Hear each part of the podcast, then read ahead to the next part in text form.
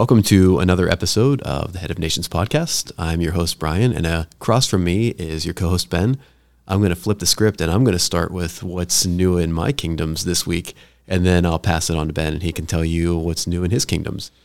So this week, I'm settling into a new role, and I've been kind of dealing with this new role recently at work. I've got a bit more authority as far as like oversight of people. And it's something where I'm working on balancing that, like reaching out, making connections, and exercising my authority in a way that is serving others and helping others, and just kind of getting my feet wet with that. So it's something kind of new. I mean, I've always had some kind of leadership in the role that I do, but it's a different kind of leadership now. And so just navigating that and getting used to that while still making connections and networking. So, Ben, what's new with you? I've been trying to really teach self control and model it. Um, and I think that actually is something that I must be, I must be learning or be, God must really want to teach it to me because I find myself becoming frustrated with, with those around me because they demonstrate a lack of self control. And so it makes me it, there's a there's a lesson there. So I think what I need to do as a leader is to control myself, which looks like this for me, like control the way that I think that I think first. You know, you know, so so that whenever the first thing that comes to my mind, I, I you know, I, I go with my gut a lot and I trust my instincts, you know, a lot a lot of the time that that is not actually the best thing for me to do. So, uh, because some of the time I I demonstrate a lack of self control, and so I cannot get frustrated with those in my life when they don't control themselves, when I don't control myself. So I think mm, yeah. the lesson is that control yeah. yourself, Ben. Yes. Okay. That's, yeah. That's, that's been... my king. That's new in my kingdom. Okay. it's not new though, but I'm being confronted with it in waves. Okay. So, you know? so you're on the, like a big peak right now, of a yeah. wave of being confronted with that. Cause I yeah. go through that as well, where I tell my kids, yes. sometimes my children, I'm like, Hey, listen, you need to calm down a little bit. And then I find myself not modeling that same, I think I do. And then I pause for a second and I think to myself, do I sound calm right now? Yeah. yeah no, I don't. Okay let me actually model this. And it's harder to model. Now, I would say there is a time where you do need to be stern. The voice mm. does need to be raised sometimes. You know, like if one kid is hitting the other one, it's difficult to be like, hey, buddy, can you stop punching her? Right? so there is a time for sternness, but I think it shouldn't be the default. Yes. Yeah. And I think that's what I have trouble with. And I've always had trouble with this is my tone. Uh, and I'm I am not good at talking with children. I've I've found that out. I, I, I think I talk with them as I'm talking with adults. I don't have great tone, and that's where I get into some trouble mm. because then I'll try to change my tone. When I try to change my tone, they know I'm lying. they know it's not. Dad is not. Nor, he's now he's condescending. You know. Uh-huh. Now there's another patronizing. Yeah, right. yeah, that's funny. so there yeah. you go. Okay, well, uh, well, pray for you as you work through Thank that, you. and I'll work through that as well. so let's get to the passage of the week, and the passage of the week is in Proverbs chapter eight, and it starts in verse twelve, and it's about wisdom. It's going to somewhat tie into the topic of the day, but I love Proverbs, and I really like this passage. So starting in verse twelve, I wisdom dwell together with prudence. I possess knowledge and discretion. To fear the Lord is to hate evil. I hate pride and arrogance evil behavior and perverse speech. Counsel and sound judgment are mine. I have understanding and power. By me, kings reign and rulers make laws that are just. By me, princes govern and all nobles who rule the earth. I love those who love me, and those who seek me find me. With me are riches and honor, enduring wealth and prosperity. So, this is wisdom describing herself. And I find it interesting that wisdom saying, if you possess me, if you find me, you'll have honor and you'll have riches, presumably because you're conducting yourself wisely. But I think a lot of people chase riches and what they think is honor without wisdom. And they may get it temporarily, but they lose those things because they're not doing the pursuit in wisdom. Like when Solomon asked for wisdom, God told him, I'll give you that. And since you didn't ask for riches or glory or the death of your enemies, I'll give you those things as well because you asked for wisdom. So it seems like there's this tie in where a lot of good things are the result of wisdom, but if you pursue those things on their own, you may temporarily get them, but you're going to lose them because you're not wise enough to keep them. I want to hear your thoughts on that. Yeah, and I even think say say you do get all of these things without wisdom. Say you do get the riches and the wealth of the world. Death will take it from you. So the ultimate the the the, uh, the ultimate I think call to wisdom is is fear of the Lord, you know. Yeah. And so it, it and it, remind, it reminds me of the first first things and second things, um, where C.S. Lewis talks about pursuit of the first thing, not the second thing. But when you pursue the first thing, you'll get the second thing lumped in there. But it's not the second thing is not your primary pursuit. Your primary pursuit is the first thing, which would be God.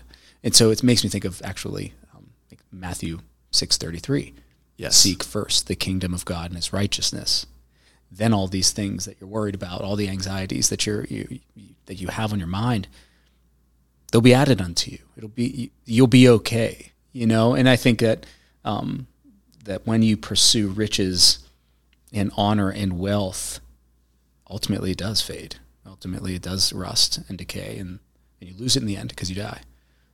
But wisdom would say, seek first, seek first God and then I think that's going to affect the way that you live, right? Yes, um, and the way that you steward. There, I'm yes. setting you up. Hey, you just teed that right up. I'm going to knock this out of the park. Okay, so Ben teed up the intro for what our topic of the week is, and it's managing money or stewarding money. And I had a shift in the way I thought about money. And I think we all think about money at some point in time in our lives, especially if we're heads of households. We need to think about it to be a good steward of the household God has given us, a good provider for those that have been entrusted to our care. We have to pay bills and make sure that our families are fed, right? We have to make sure that we are giving to the ministries that we support. But I thought about money back in the day as a way to buy things, and we do use it to buy things, but I was watching Shark Tank. And I hate to say this, but Shark Tank actually changed the way I thought about money. I'd heard, you know, use money to make money, but I never realized the principle. I'd watched a few episodes, and after a while, I became kind of convicted that I was being wasteful with my money because I was only using my money. I was saving. We're a frugal family, we save, right? I'm investing in retirement, but I didn't look at money as a way to grow money. I looked at money as a way to buy stuff. And then I started to realize that really money can also be used to grow money and make more money, right? So, like, I have a mind. If I just always used my mind for entertainment purposes and consumption, I'd be wasting my mind.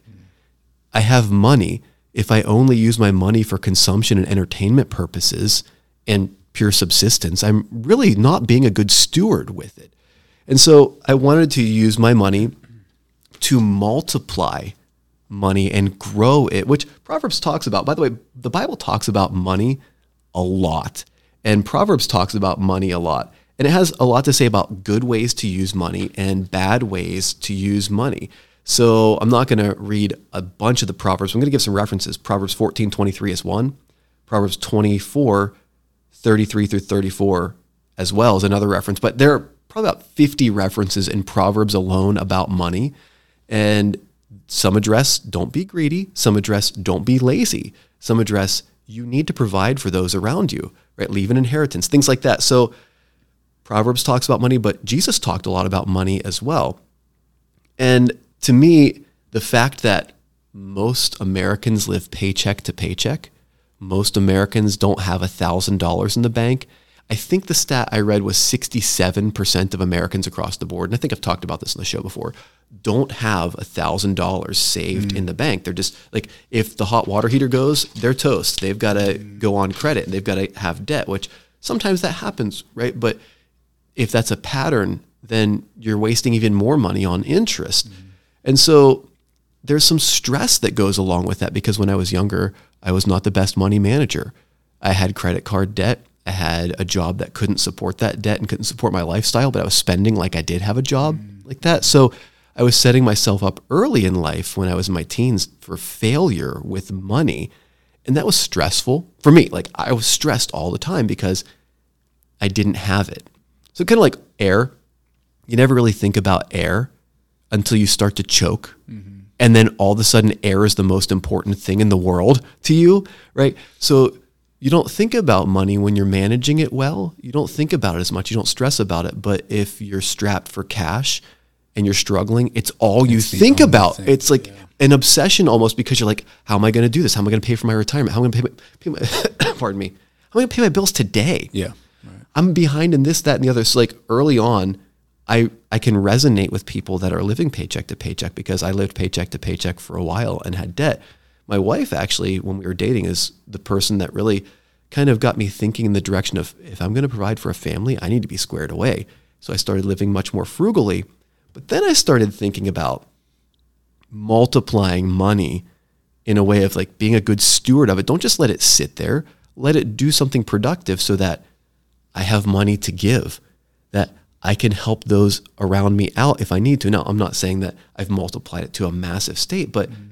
my goal is that like where I can help support people that need it in my circle, my family, help support ministries because ultimately we are servants of the king and he gives us what we have. We're stewards of it so that A, we can enjoy it, but B, that we can use it in his service. So before I go further down my rant here, uh, which by the way was longer than I thought it was going to be, I just want to hear what you have to say about this concept of managing money in a godly way. Because I think the way that most Americans manage money is not godly. Yeah. Well, and I think that they, I mean, we, we try to hold on to it. You know, we try to, it's something that we cling to and find our hope in almost. So whenever we, whenever we pursue money as an end, we, we As an end, yeah. we'll never have enough. And, and mm-hmm. so it's, and, and so why do we, tr- why why do we put our trust in something that is just, well, I mean, it, it goes away very quickly and can go mm-hmm. away very quickly because of poor, poor management. But it almost reminds me of uh, there's a point in, there's a part in Haggai. Yes. in Haggai there's that phrase you put money w- in bags with holes in them. Mm-hmm. And and that is God's even ju- his judgment Yes. for them not pursuing him 1st mm-hmm. so it's like you'll never have enough mm-hmm. Wha- I mean and so for Christian is we we tr- we ought to trust in the one who provides that Yes. and then our stewardship and our, our, our obedience to him is, is reflected in the way that we that we manage. We trust him and we trust for him in him to provide.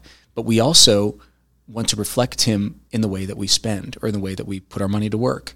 Um, we want to, you know, we want to be about his business and we want to you know, leave a legacy that, you know, when, when people think of, of me when I when you know when I die, then my family was like, man, he was a godly man. He you know he took care of us in these ways, and and still taking care of us. Where he's still a blessing to us. Wouldn't that be amazing?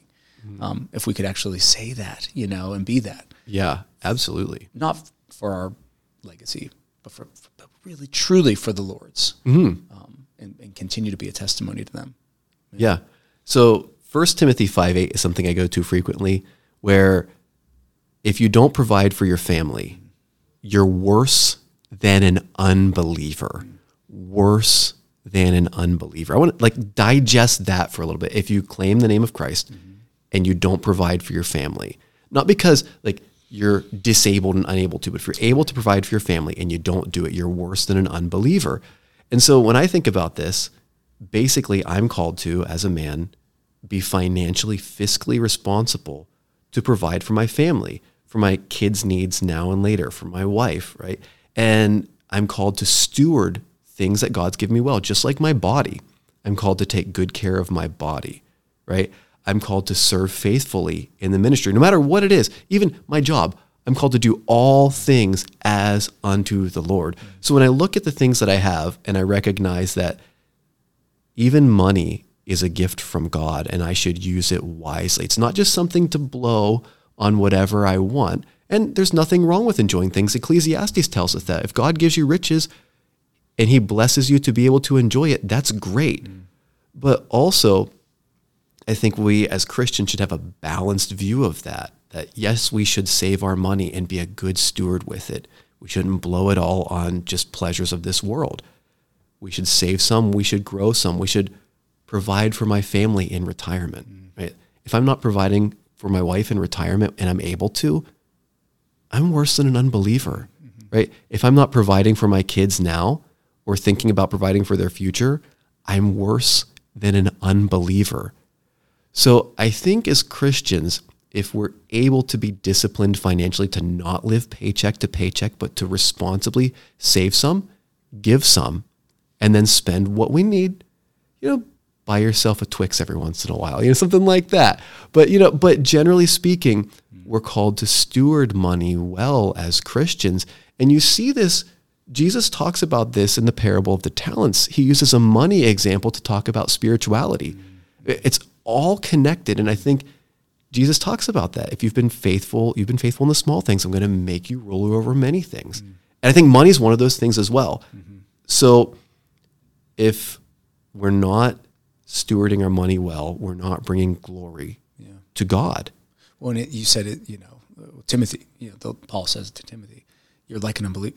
You're like an unbeliever. So the question is like, if you're if you're not doing this in life, do you know him? Mm-hmm. Do you really know him? Yeah. You know, and that's what he, that's kind of what he's asking us right here. Like, don't you know me? Yeah.